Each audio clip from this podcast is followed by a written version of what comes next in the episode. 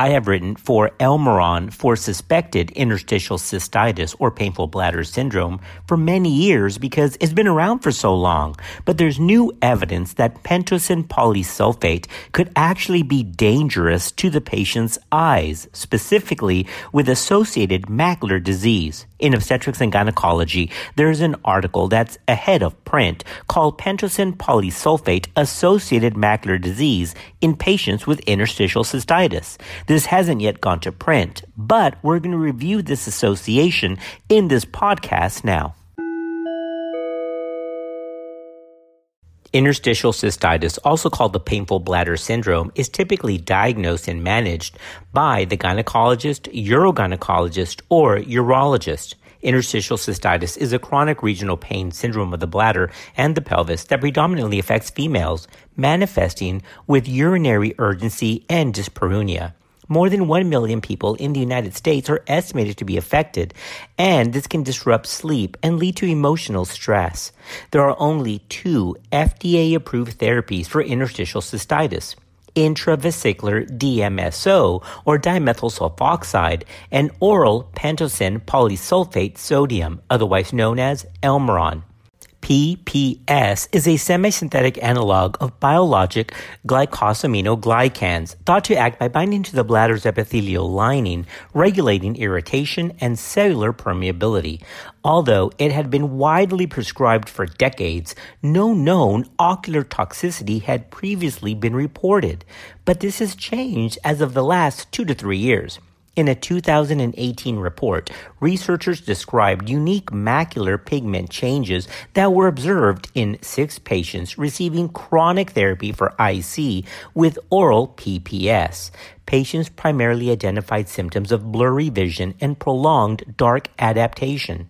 On dilated fundus exam, these patients exhibited subtle macular pigmentary changes, yet fundus autofluorescence and near infrared reflectance imaging of the posterior pole indeed revealed a striking pattern of abnormalities.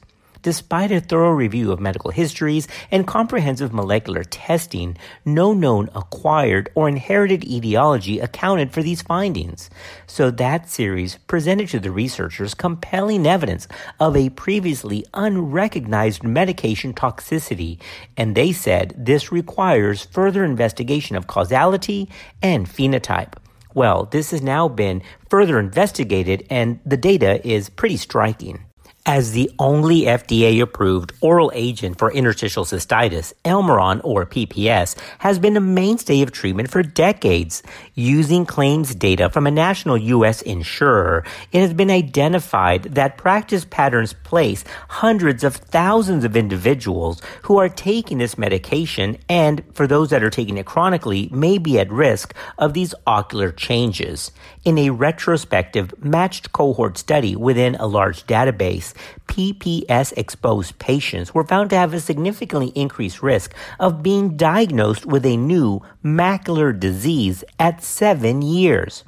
Studies have also suggested that chronicity of exposure plays a role. So that's the good news that it doesn't seem to happen with acute care, but there is a link to chronic use.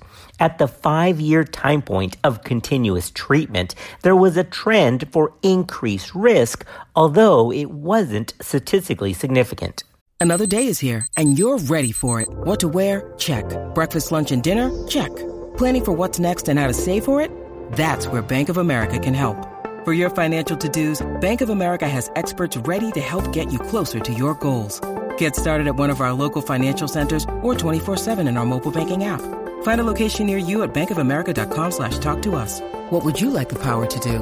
Mobile banking requires downloading the app and is only available for select devices. Message and data rates may apply. Bank of America and a member FDIC. As for clinical features, the largest case series to date analyzed 35 patients with a confirmed diagnosis of PPS associated maculopathy across four institutions where the median age at the time of diagnosis was 60 years with a range of 37 to 79 years.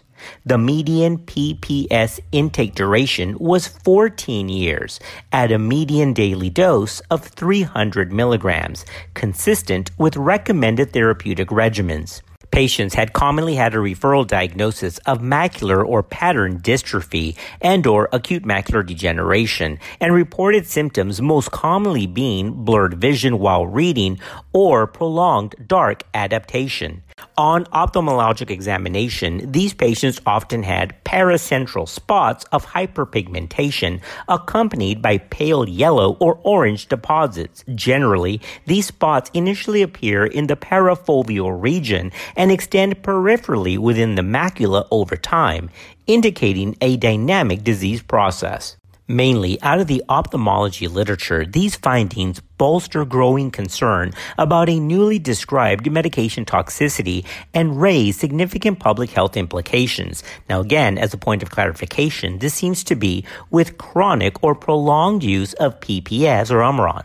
Thousands of unscreened patients may be at risk. Importantly, many of these cases have been masqueraded for years as similar appearing conditions like AMD and pattern dystrophy a unique pigmentary maculopathy is strongly associated with chronic exposure to the IC drug pentosan polysulfate sodium.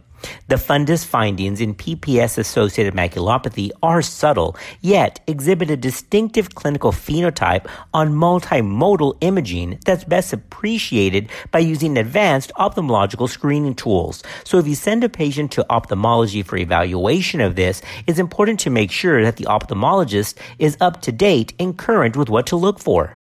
When you need mealtime inspiration, it's worth shopping Kroger, where you'll find over 30,000 mouth-watering choices that excite your inner foodie. And no matter what tasty choice you make, you'll enjoy our everyday low prices, plus extra ways to save, like digital coupons worth over $600 each week. You can also save up to $1 off per gallon at the pump with fuel points. More savings and more inspiring flavors make shopping Kroger worth it every time. Kroger, fresh for everyone. Fuel restrictions apply. According to published reports, several possible explanations exist for this condition's recent discovery relative to the FDA approval of PPS in 1996. First, chronic exposure generally seems a prerequisite for this condition. Now, this can only be seen in a subset of patients who have exceeded the exposure threshold at which this disease begins to manifest. So that's good news. Again, this doesn't seem to happen within the first month or two months of use, but is a chronic issue. Secondly, IC patients may be complex, harboring conditions that affect multiple organ systems treated with numerous medications. So this can make identifying a drug disease association difficult until now. All right, as we wrap up the podcast, two quick questions. One, why did this happen? And two, what are some recommendations that we can follow regarding this? Well, as to causality and underlying mechanisms for this condition has not yet fully been elucidated, but there's some theories. First, there's a suggestion, mainly out of the ophthalmology literature, that this glycosaminoglycan analog can somehow accumulate and disrupt the structure and function of important ocular matrix proteins. This nodular RPE excrescences, again, this is an RPE photoreceptor interface, can indicate accumulation of PPS or one of its many metabolites in this crucial area of the eye matrix. And this can cause possible disruption in eye function. All right, that's a lot of opto terms. And again, as disclosure, I'm not an ophthalmologist, but I've done some reading on this. And the short part of it is that the byproducts of PPS may actually accumulate in the eye and affect the macula. All right, now that we've said that, what about the recommendations? Well, although official recommendations for evaluating at risk patients are somewhat premature, there is a call to pay attention to this and to screen patients and have them referred for ophthalmological evaluation. Some institutions recommend, of course, discussing the lowest necessary dose and duration of treatment with long term planned PPS therapy. It is also medical expert opinion or level C evidence to get a baseline ophthalmological evaluation on patients that you think will have long term PPS therapy. Ophthalmologists also recommend that providers exercise caution when prescribing PPS that have other comorbid macular diseases or who are at high risk of developing macular disease processes. Patients with these elevated risks, including those with atypical dosing regimens, those with a history of smoking or macular disease, and those with comorbidities involving renal, hepatic, or splenic function, may benefit from more frequent optic examinations. Again, this is an evolving issue, and just because PPS or Elmiron has been around for a long time doesn't mean that a new medical toxicity isn't possible. Because, as has been noted in this literature, it can be a chronic process and a chronic exposure that leads to this new optic consideration. So be sure to look out for the new article coming out in Obstetrics and Gynecology having to do with this same topic coming out soon.